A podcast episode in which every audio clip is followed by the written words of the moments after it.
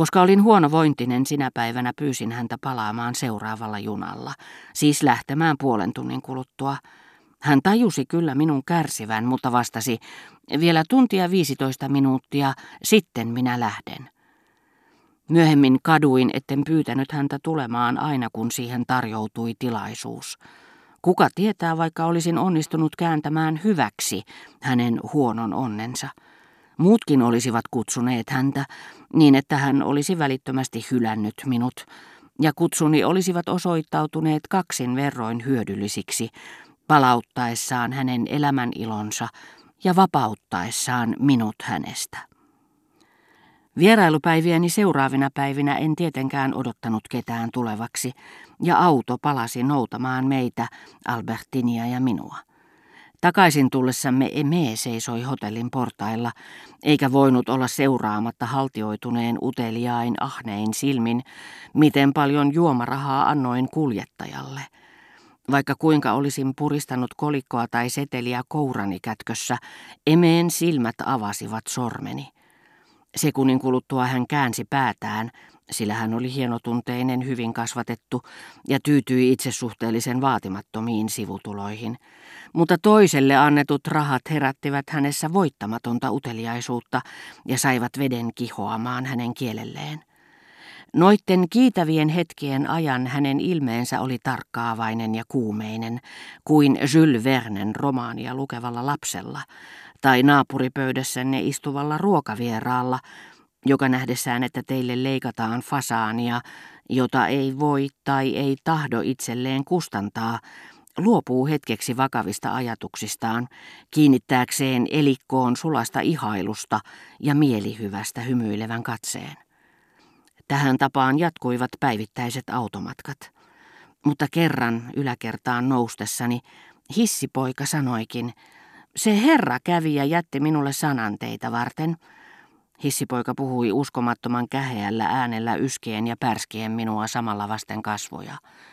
Aikamoinen nuha minulla ja yskä, hän lisäsi, ikään kuin en olisi pystynyt näkemään sitä itsekin.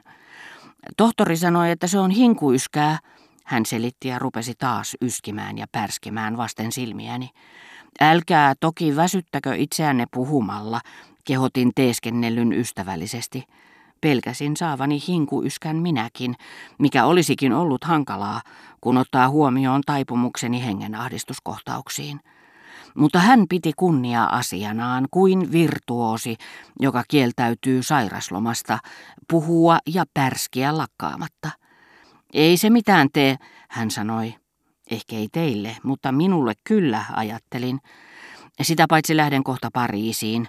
Sepä hyvä. Toivottavasti hän ei tartuta minua sitä ennen. Pariisi on kuulemma vaikuttava paikka. Kai siellä sitten on vielä hienompaa kuin täällä tai Monte Carlossa, vaikka jotkut juoksupojat ja asiakkaat, niin, ja hovimestaritkin, jotka menivät kesäkaudeksi Monte Carloon, on usein sanoneet, ettei Pariisi niin vaikuttava ole kuin Monte Carlo. Voi olla, että ne erehtyy, vaikka toisaalta ei hovimestarikaan mikään idiootti voi olla, kun saa ottaa vastaan kaikki tilaukset ja varata pöydät, niin hoksottimia siinä tarvitaan. Joku sanoi kerran, että se on monimutkaisempaa kuin kirjojen ja näytelmien kirjoittaminen. Me olimme jo melkein minun kerrokseni kohdalla, kun hissipoika kiidätti minut taas alas, koska yksi nappuloista toimi hänen mielestään huonosti, ja hän korjasi sen käden käänteessä. Sanoin nousevani mieluummin jalan, mikä tarkoitti ja peitti, etten halunnut sairastua hinkuyskään. Mutta sydämellisen ja tarttuvan yskänpuuskan kourissa hissipoika sysäsi minut takaisin koriin. Ei mitään hätää enää, minä korjasin sen nappulan.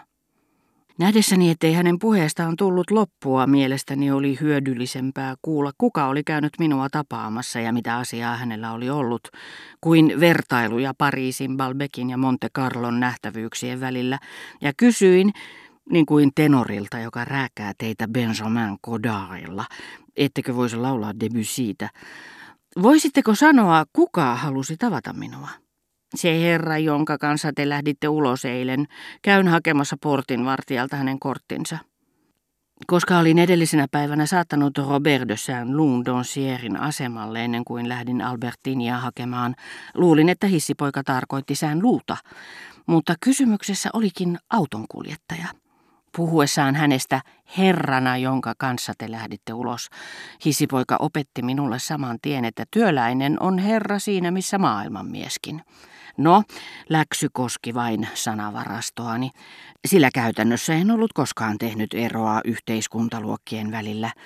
Ja jos olinkin, kuullessani autonkuljettajaa kutsuttavan herraksi, yhtä hämmästynyt kuin Kreivi X, joka oli ollut Kreivi vasta viikon, niin että kuullessaan minun sanovan Kreivitar näyttää väsyneeltä, hän käänsi päätään nähdäkseen, kenestä minä oikeastaan puhuin. Se johtui vain tottumattomuudesta, mitä sanastoon tuli. Tapanani ei ollut tehdä eroa työläisten, porvareitten ja ylimysten välillä. Ystäväni olisin voinut valita keiden joukosta tahansa ja antanut tietyn etusijan työläisille ja heidän jälkeensä ylimyksille, en snobismista, vaan tietäen, että heiltä voi odottaa suurempaa kohteliaisuutta työläisiä kohtaan kuin porvareilta, joko siksi, että ylimykset eivät halveksi työläisiä niin kuin porvarit, tai koska he osoittavat kernaasti kohteliaisuuttaan kenelle tahansa, aivan kuin kauniit naiset suodessaan sydämensä kyllyydestä hymyn, jonka tietävät tuottavan suurta iloa vastaanottajalleen.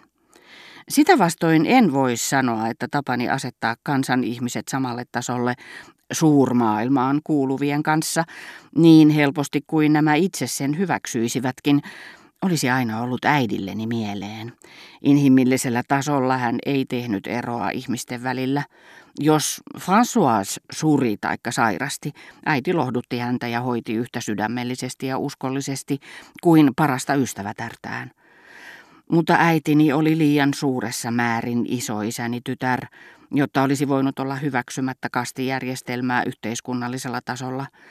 Kompreelaisilla oli toki tunteita ja sydän paikallaan, ja he tunsivat kauneimmat tasa-arvoa käsittelevät teoriat, mutta kun kamaripalvelija itsenäistyi, teititteli minua kerran ja lakkasi lopulta vähin erin puhuttelemasta minua kolmannessa persoonassa, Nämä aluevaltaukset aiheuttivat äidilleni samantapaisia tyytymättömyyden puuskia kuin ne, joita esiintyy Saint-Simonin muistelmissa – aina kun joku ylimys käyttää tilaisuutta hyväkseen, vahvistaakseen aidolla asiakirjalla tittelin teidän korkeutenne, mihin hänellä ei ole oikeutta, tai ollakseen osoittamatta herttuoille asiaan kuuluvaa kunnioitusta, niin että vähitellen vapautuu koko velvollisuudesta. Combreen henki oli tosiasia ja niin taipumaton, että sitä sulattamaan tarvittaisiin vielä armeliaisuutta. Äitini hyvyys oli rajaton ja yhdenvertaisuusoppeja. Ei käy kieltäminen, että muutamat tämän hengen osaset olivat äidissäni säilyneet liukenemattomina. Hänen olisi ollut yhtä vaikeata kätellä kamaripalvelijaa kuin helppoa ojentaa tälle kymmenen frangia, mistä sivumennen sanoen oli enemmän iloa viimeksi mainitulle.